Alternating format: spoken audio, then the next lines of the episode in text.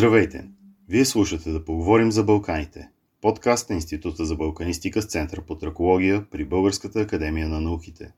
В този епизод доктор Самуил Камбуров разговаря с доктор Николай Данев по темата Креативни решения за преподаване, използване на дигитални образователни ресурси и облачни технологии в преподаването по история и цивилизация в българските училища. Николай Данев е учител по история и цивилизация в столичното второ средно училище Академик Емилиан Станев и хоноруван преподавател в Нов Български университет и Софийския университет Свети Климент Охридски. Вече 10 години неговата основна мисия е да вдъхновява учениците и студентите да споделя знанията и опита си с колеги. През последните години се фокусира върху възможностите за използване на дигитални и мултимедийни ресурси в учебния процес и изграждане на иновативна образователна среда – използва интерактивни методи за преподаване, създава електронни игри и упражнения, които целят да запалят интереса на децата към учебния предмет. Николай Данев е носител на престижни национални награди, между които първо място в националния конкурс за иноватори в образованието, присъдено от Регионално управление на образованието София и първо място в конкурса Дигитални иноватори в образованието – присъдено от Българската асоциация по информационни технологии и Министерство на образованието и науката през 2020 година. През 2021 година печели трето място в конкурса Учител на годината. Два пъти е номиниран за отличието Неофит Рилски. От 2022 година е лектор на РААБ България. Здравейте на слушателите на подкаста на Института за балканистика с Център по тракология, да поговорим за Балканите. Днес наш събеседник ще бъде доктор Николай Данев, с когото ще поговорим на темата креативни решения за преподаване, използване на дигитални образователни ресурси и облачни технологии в преподаването по история и цивилизации в българските училища. Първо бих искал да благодаря искрено на Николай Данев за това, че приеме поканата да участва в нашия подкаст. И аз благодаря за поканата. Аз слушам редовно вашия подкаст и се радвам, че мога да участвам вече и в него. Може би да започнем с това как и кога разбра, че твоето призвание е да бъдеш учител и преподавател. За мен всичко започна в началните класове, когато аз се влюбих в историята и заради което влязох в класическата гимназия, която наистина промени живота ми. Там запознах с наистина страхотни преподаватели, които ми показаха красотата на преподавателската професия и това за мен се превърна в мечта и в някаква кауза дори. Кой от преподавателите ще остане завинаги в твоето съзнание от учителите в НГДЕК? Аз винаги ще помня всички мои учители, но искам да поздравя моята класна, госпожа Теодора Борисова, която наистина ми е пример във всяко едно отношение. И като преподавател, и като човек, а вече мога да кажа и като колега, тъй като с нея в момента пишем помагал за 12 клас. И наистина чувството да работиш с някой, който преди това ти е преподавал, е нещо, което може да го изпитат хора от много малко професии. А добре, кое беше това нещо, което те запали по историята като наука и заниманията ти с културно наследство? Според мен всичко започва от а, домашното възпитание. Моето семейство от малък ме е възпитавало в уважение към културното наследство. Баща ми постоянно ми е разказвал истории, свързани с България. И лека по лека от малък аз се запалих по това да разбера повече неща за миналото и да видя защо настоящето се е подредило по този начин. Добре, ние знаем, че твоята тема на дисертацията е залезът на Византия, Мануил II палеолог в периода от 1391 до 1425 година и Османската империя и Европа. Защо избра именно този период от съществуването на Византия и кои са основните моменти в управлението на този средновековен византийски император? За мен винаги са представлявали интерес периодите, в които се случва нещо драматично, в които залязват империите, тъй като са малко периоди в историята, които оказват влияние и до ден днешен нашия начин на живот. периодът, в който управлява Мануил II, като цяло залезът на Византия и на България и на другите балкански държави, оказва голямо влияние и до ден днешен. Ние все още търпим тези последици. Така че за мен беше интересно да видя какво точно се е случило тогава и да разбера малко повече за владетелите в този период. Мануил II ми хареса като император и като човек, на който да посветя своя труд, тъй като наистина е един от малкото хора, които са дали всичко от себе си, за да може да запазят своята империя. И човек един от малкото хора, които са истински управници на своето време. Той е бил човек визионер, който е виждал какво ще се случи, ако не се обединят християните, но, за съжаление, неговата идея не се е получила и малко по-късно империята пада. А добре, в какво се изразяват а, креативните решения за преподаване чрез употребата на дигитални образователни ресурси при Ами аз се опитвам да покажа интересната страна на историята. Тя е страшно свързана с компютърните науки. Ако ги използваш по време на час, може да направиш часа наистина едно незабравимо място. А, историята ти дава възможност да покажеш крепости, да покажеш съкровища, да покажеш оръжия, да покажеш бита на миналите поколения. И когато това се нагледи чрез новите технологии, може да се получи нещо наистина много-много интересно. Аз използвам в моята практика десетки приложения и страници, които да ми помогнат да унагледя учебния материал, като може би сред любимите сами 3D технологиите, които визуализират архитектурата на хората от миналото. Харесвам много добавената реалност в час, която наистина е нещо, ново и за България, аз сме да твърда и за цяла Европа и смятам, че това е бъдещето. Идеята, в която един учител говори цял час пред 30 ученици, седнали на дървени чинове, ми се струва вече твърдо остаряла. Не може едно дете да го караш 7 часа, да стои неподвижно и да гледа с интерес това, което учителя показва. Според мен по-скоро вече уроците трябва да бъдат по-интерактивни. Самите ученици да участват в тях, да докосват нещата, за които става въпрос трябва вече учителя да изгражда умения в своите ученици. В свят, в който имаме супер много бърз и лесен достъп до информация, няма как учителя да се сравновава с Google или Wikipedia. По-скоро той трябва да бъде ментор на своите ученици. Добре е той да им показва кое е красиво, кое е грозно, кое е правилно, кое е грешно, да ги учи на аналитично мислене. Това е истински ценното на нашата епоха. Тъй като това е парадоксално, че живеем в епохата, в която ам, информацията е най-лесно достъпна и в същото време най-малко хора се интересуват от нея. Добре, в каква степен дигиталните технологии и интерактивното преподаване спомага за възприемането на учебния материал по история от твоите ученици? Ами, мога да дам пример от практиката. Например, разказвам на малките ученици от пети клас за древна Атина, като те в учебника имат просто една а, снимка на останките от Акропола, докато ако използвам тези дигитални технологии, мога да направя така, че ние да се разходим из града, да се покатерим върху Партенона, да видим статуята на Атина Палада и по този начин децата да се потопят в атмосферата на урока.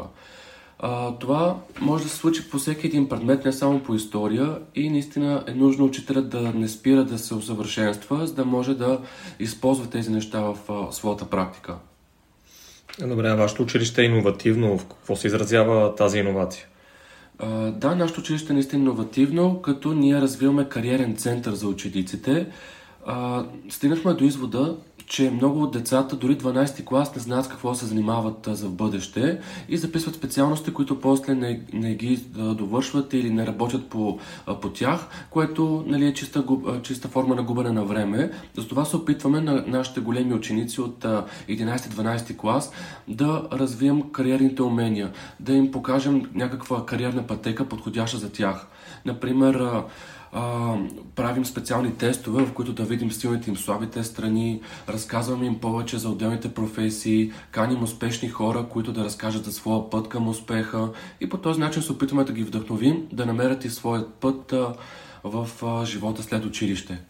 Знаем, че ти имаш така сериозни постижения и отличия в тази област, несъмнено, нали, които са заслужени като награда за големите ти усилия. А, разкажи ни малко повече за тях. Ами, то чак толкова нали, големи постижения. Разбира се, аз съм благодарен за всички награди, които съм получил и от РО, и от Министерството на образованието, но може би най-голямата награда за мен е когато видя някой мой ученик, който вече се е реализирал и то в хуманитарното поприще, например, защото се е вдъхновил от часовете по история. За щастие вече имам деца, които са завършили и право, и журналистика, и история, и археология. И когато се видя с тях извън училище, винаги нали, с интерес и слушам какво им се случва в живота и когато ми благодарят за това, което съм им дал и са оценили моите усилия в час, за мен това е най-голямата награда. Добре, можеш ли да направиш някаква съпоставка с училища от други страни на Балканите, които имат подобни преподаване, нали, подобно преподаване и използване на дигитални образователни ресурси в тях, нали, спрямо българските? Ами в целият Европейския съюз, в това число и Балканите, такът големи промени в образованието, като България може би малко изостава от тези промени. Вече все повече училища работят по различни проекти, като едно към едно, като проектобазирано обучение. Т.е. опитват се да променят начина на преподаване на учителите, тъй като новия свят изисква и нов начин, по който да се представи материала знаете, Чарлз Дарвин е казал, че не оцеляват най-силните или най-умните или най-красивите, оцеляват най-приспособимите. И много се надявам, нали, и българското образование, колкото и консервативно да е то, лека по лека да се върви към промяна към по-добро, тъй като самата промяна заради промяна не е нещо хубаво. Трябва да знаем на къде вървим и какво точно искаме да стигнем. Знаете, нашите ученици, за съжаление, са на едни от последните места на теста на ПИЗа за функционална грамотност и точно това е една от основните идеи на учителите в България да създадат хора, които са а, грамотни, т.е. които могат да четат и да разбират това, което четат и да го прилагат на практика.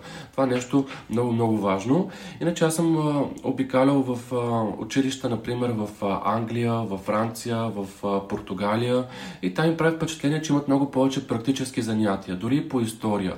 Опитват се да извлекат информацията, която ще им бъде полезна на децата, след като завършат училище, да могат да я използват своите умения и на практика. Това е нещо, което наистина ми се струва страшно важно. А можеш ли да ни разкажеш повече за облачните технологии, с които ни се занимаваш точно? И вече почти всички български училища работят с тях.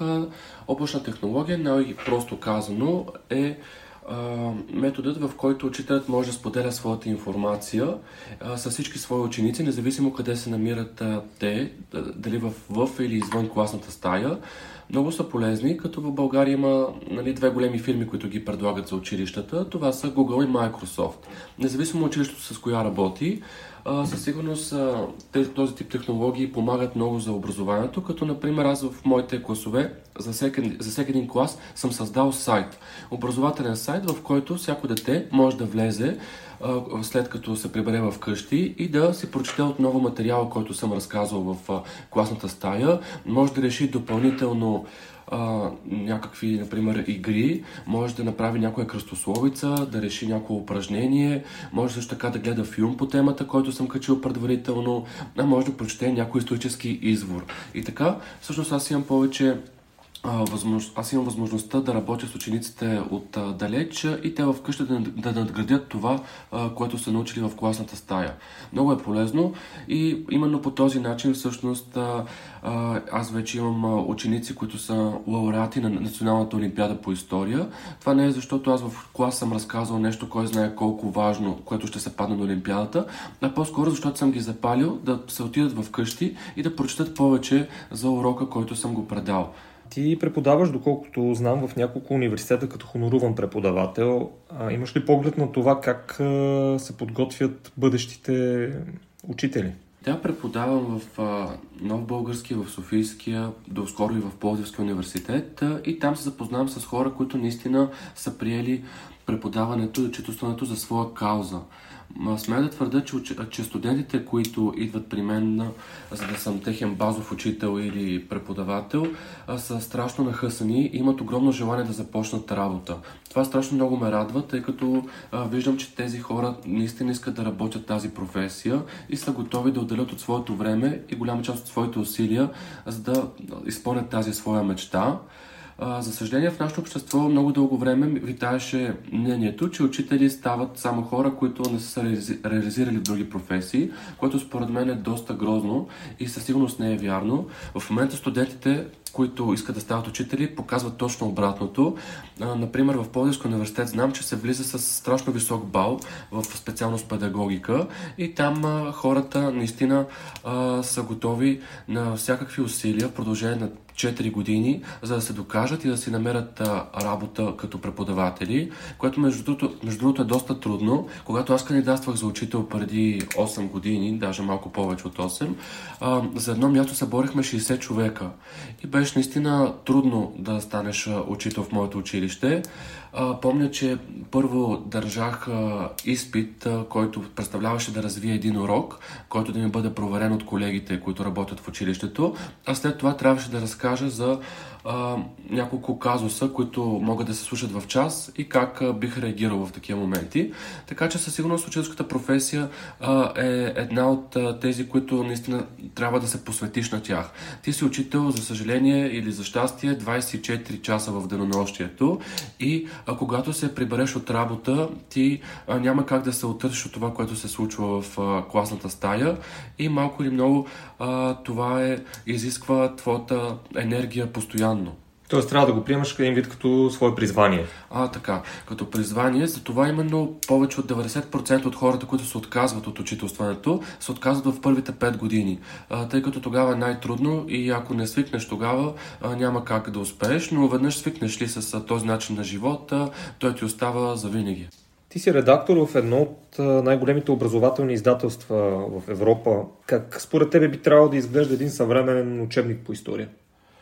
Според мен учебниците по история трябва да бъдат много по-интерактивни и да представляват много по-голям интерес за днешните ученици. Наблягам на днешните, тъй като поколенията постоянно се сменят и това, което сме се интересували аз и ти, например, преди 10-15 години, вече не е също, от което сегашните деца се интересуват. Ние трябва да стигнем близо до тях и това може да стане чрез по-интересни задачи, чрез по-интересно поднесен учебен материал. За съжаление, голяма част от учебниците са просто едни алманаси, в които а, просто са дадени някои факти и години и не е обяснено добре защо точно се е случило по този начин събитието и какви са всъщност реалните процеси, които стоят под това събитие.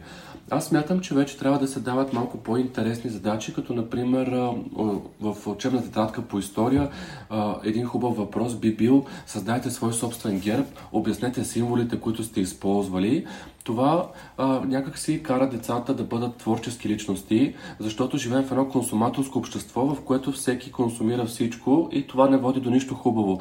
Ние трябва да възпитаваме създатели. И чрез подобни въпроси ние а, даваме възможност на децата да се изявят и да покажат всъщност какво са разбрали от урока, като дадат нещо и от себе си. Друг интересен въпрос, който мисля, че може да се включи е нарисувайте как според вас би изглеждала една средновековна монета, ако вие бяхте владетел.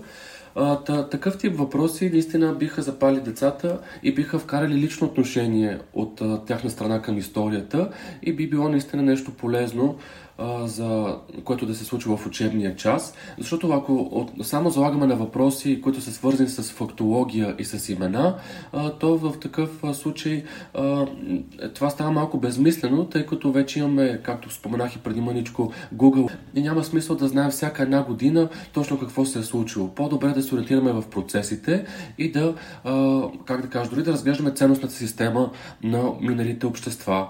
А сега в часовете ми по история на 10-ти клас и на 9-ти пусках филма Тримата мускетари, но не американската версия, ами такава, в която наистина се е екранизирала книгата. Идеята беше учениците не само да следят историята, но и да видят самата ценностна система на героите, да видят какво за тях е добро, какво е зло, как те се отнасят към своите врагове, кое за тях е красиво, кое не е, да видят как са облечени героите, да видят архитектурата, която заобикаля, да видят целият церемониал в Френския кралски двор. Това според мен е по-важно, отколкото да знаят от кога до кога управлява Луи 13 или Луи 14. Нали, хубаво е да знаят годините и вековете, но според мен приоритет е да се да усещат процесите в историята и да могат да правят някакви заключения защо света ни се е подредил по този начин в момента. Както знаем, в интернет често даже се попада на грешна фактология, така че определено трябва да се набляга на личния пример, т.е. на личните знания от академични книги. Би ли могъл да ни дадеш определение според тебе за дигитална грамотност и какви са твоите наблюдения, дали съвременните ученици и студенти имат достатъчно такава? Ами, когато говоря с родителите на някои ученици, те са убедени, че техните деца са дигитално грамотни, защото постоянно стоят пред компютрите или пред телефоните, играят игри или, или а, слагат, а, поставят неща в социалните мрежи, но това не е дигитална грамотност. Дигиталната грамотност е нещо много по-различно от това да седиш нон-стоп на компютъра. Ако мога да го определя, дигиталната грамотност е, е, например, умението да можеш да изличаш и да обработваш информация от интернет, без да се ловиш на фалшиви новини и така нататък. Дигитална грамотност е дори когато си правиш една подходяща парола за сайтовете, в които влизаш, която да не могат да ти разбият много лесно хакерите.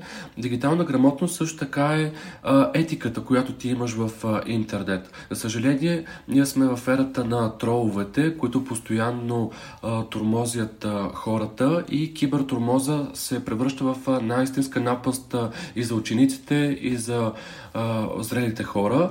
Така че дигиталната грамотност помага ние да се пазим от тези опасности в интернет а, и да умеем да боравим с информацията, която той предоставя.